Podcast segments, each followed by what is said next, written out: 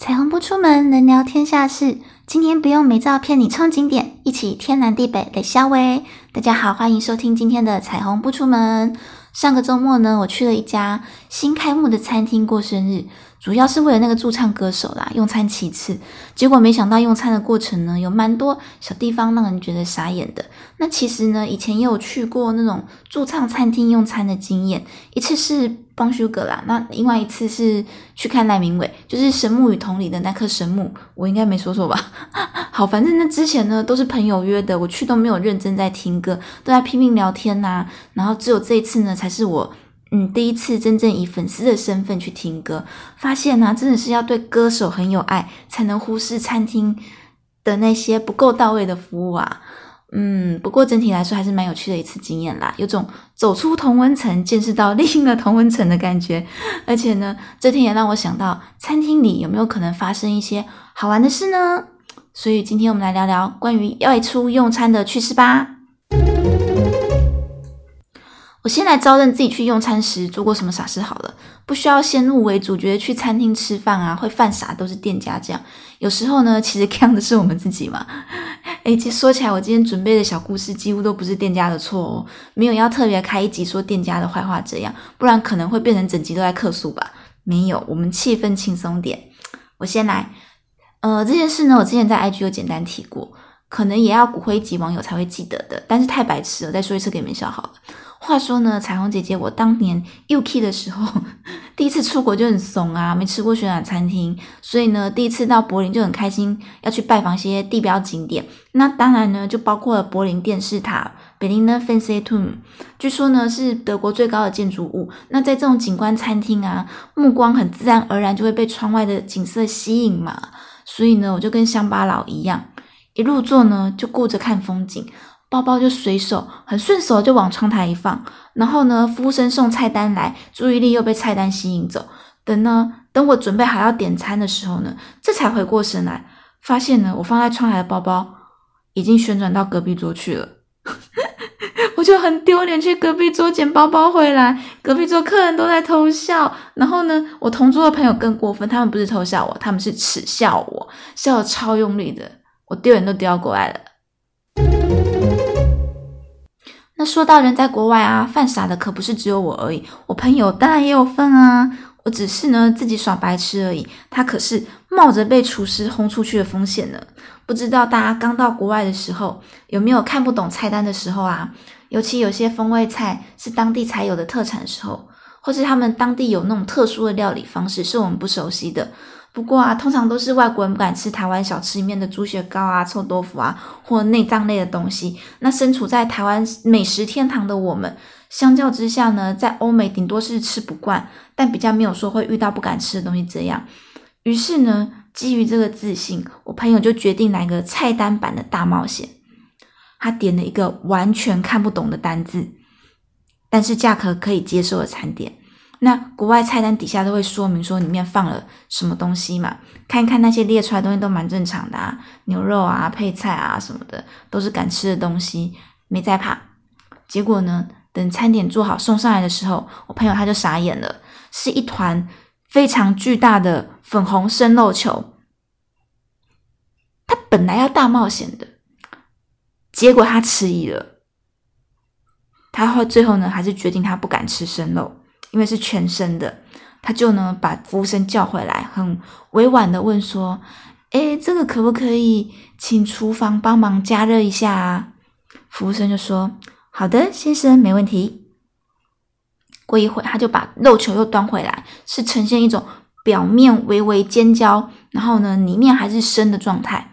我朋友又犹豫了，把服务生又叫回来说：“麻烦再煎熟一点好吗？”“好的，先生，没问题。”来来回回呢，退餐退了三四次，最后呢，他终于忍不住开口说：“拜托，可以煎到全熟吗？”服务生还是很有礼貌的说：“好的，先生，没问题。”可能看我们是外国人，他大概也明白我们可能是点错菜，点到不敢吃的，这样就很包容我朋友。可是我们其他人都笑翻了。诶，现在想想，我觉得那个厨师脾气真他妈的超好诶，你想想，要是遇到一个 Golden Ramsy 这一型厨师，我们大概整桌都被集体撵出去了吧？哎，说到 Gordon Ramsay 啊，不得不说，自从看他节目之后，对于看懂国外菜单这件事情，真的是有很大的帮助。虽然呢，我们不一定有那个银两，吃得起他餐厅的死亡扇贝、反重力炖饭跟威灵顿牛排，还有看他的地狱厨房，可以学会 fuck 这个单字的一百种用法，堪称全世界把这个单字用的最精湛的一个男人呢。好，刚前面呢说的都是我以前住欧洲的时候干的傻事，但是不要以为回台湾吃饭就不傻了哦。台湾近年来还蛮流行宠物餐厅的嘛。说到宠物餐厅啊，傻事就更多了，因为狗狗也一起犯傻了。好，我们家族里面呢就有一只犯傻的二哈哈士奇。因为他的关系呢，常会有呢一起要到宠物餐厅用餐的需求。那大家也知道嘛，带狗狗出去宠物餐厅一定要先事先找好答。但是刚开始的时候啊，我们太轻忽了。定位的时候呢，就只有说我们几个大人一只狗，忘了说我们是什么狗。结果有一次去到那个宠物餐厅，它是有点楼中楼概念的那一种，一楼基本上就是厨房跟吧台。那座位几乎都集中在二楼，所以要爬楼梯上去。结果，结果那个楼梯是镂空的那一种，狗狗不敢走。连他们自己店家的人看到这个情才说：“哦，对，很多狗狗都不敢走这种有镂空的楼梯，都是主人抱上去的。”但是定位的时候，他没有特别提醒我们呢，所以最后呢，是我们家摄影师硬着头皮抱着一只介于三十五到四十公斤的。之间的狗上下楼啊，我们家摄影师很瘦诶，他自己大概也才五十几公斤吧，然后他大概要抱一只快四十公斤的狗上下楼梯，那楼梯还很窄，一整个就是吃饭兼健身的概念，很猛吧？好啦，后来我们就学聪明了，定位的时候就会主动说明说，我们的狗是哈士奇，哈士奇哦，不是短腿的小 N 强，还是小贵宾那种随手就可以抱起来的狗哦，很重要。但话说回来啊，吃个饭变锻炼身体也不是第一次了啦。刚是举重嘛，还有一次是变田径赛跑呢。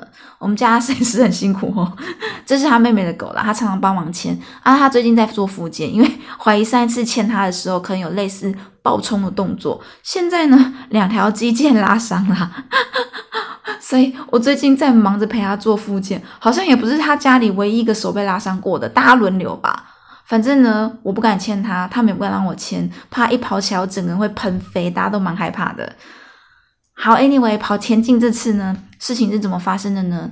嗯，那一次是陪摄影师回乡下老家，然后呢就约了全家人一起在乡下的某间餐厅吃牛肉汤火锅吧。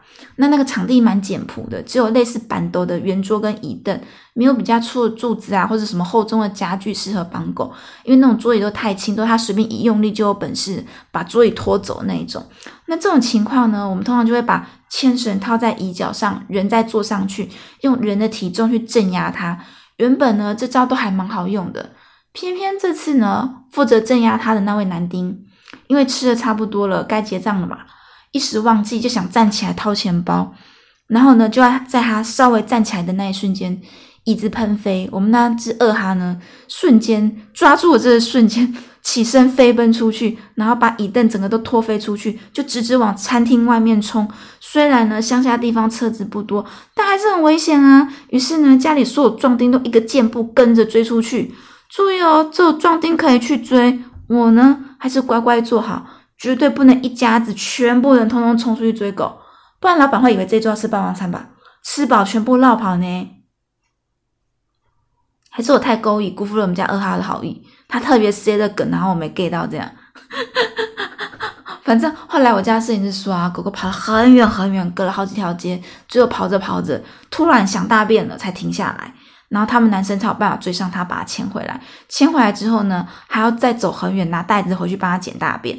我看这些壮丁们呢，刚吃饱了就进行了一场如此激烈的短跑，应该每个都会下垂了吧？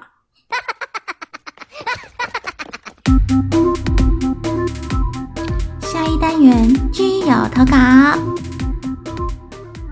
OK，听完我们这些傻客人跟傻狗上餐厅干的傻事，接下来换你们啦！我看你们多聪明。哎呦，今天投稿的都是熟面孔。好，小白先来。嗯，进餐厅撞到玻璃门，吓到服务生。我这个应该不少人有过，玻璃擦太干净，我这很痛诶。我我应该有撞过啦，有撞过的人自己在心里默默加一啊。然后是欧丽订三妈臭臭锅的时候说：“你好，我要三个妈妈臭臭锅。”好像忙的时候还蛮容易口误的哈。啊，像小七的店员也是啊，最会口误的就是小七店员的。结账的时候，只要拿到餐盒，就习惯性问：“你好，要微波吗？”明明你拿就是凉面还是沙拉。好，下一个鹿港朋友的故事也很像。我去点了阳春面，七碗干面，三碗汤面。老板问内用还是外带，怀疑他一个人可以吃十碗，应该也是习惯性问啊，就没有在思考你点的到底是什么内容，还是你一脸大胃王的长相？毕竟现在很流行大胃王嘛。好啦，没有，其实是你背后还有九个人，只是你没看到，只有老板看到。好了，好，今天的压轴是威尔，才刚营业。背包一甩，把辣油瓶打翻到地上，服务生暴怒，所以你毁了全天份要用的辣油了吗？而且要油倒出来很难清诶，怎么办？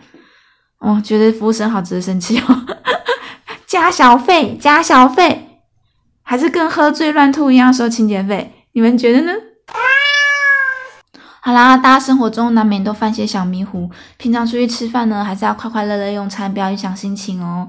以上就是今天的内容，那些年大家一起在餐厅干过的傻事。好了，如果觉得我们还不够傻的话，那你们要踊跃投稿啊。好啦，不要傻过头，服务生会疯掉。总之呢，如果觉得听完觉得开心的话，可以按下订阅钮。有任何感想都可以 IG 私信我，或是来参与我的行动投票。今天也一样，谢谢你们收听，我们下次见，拜拜。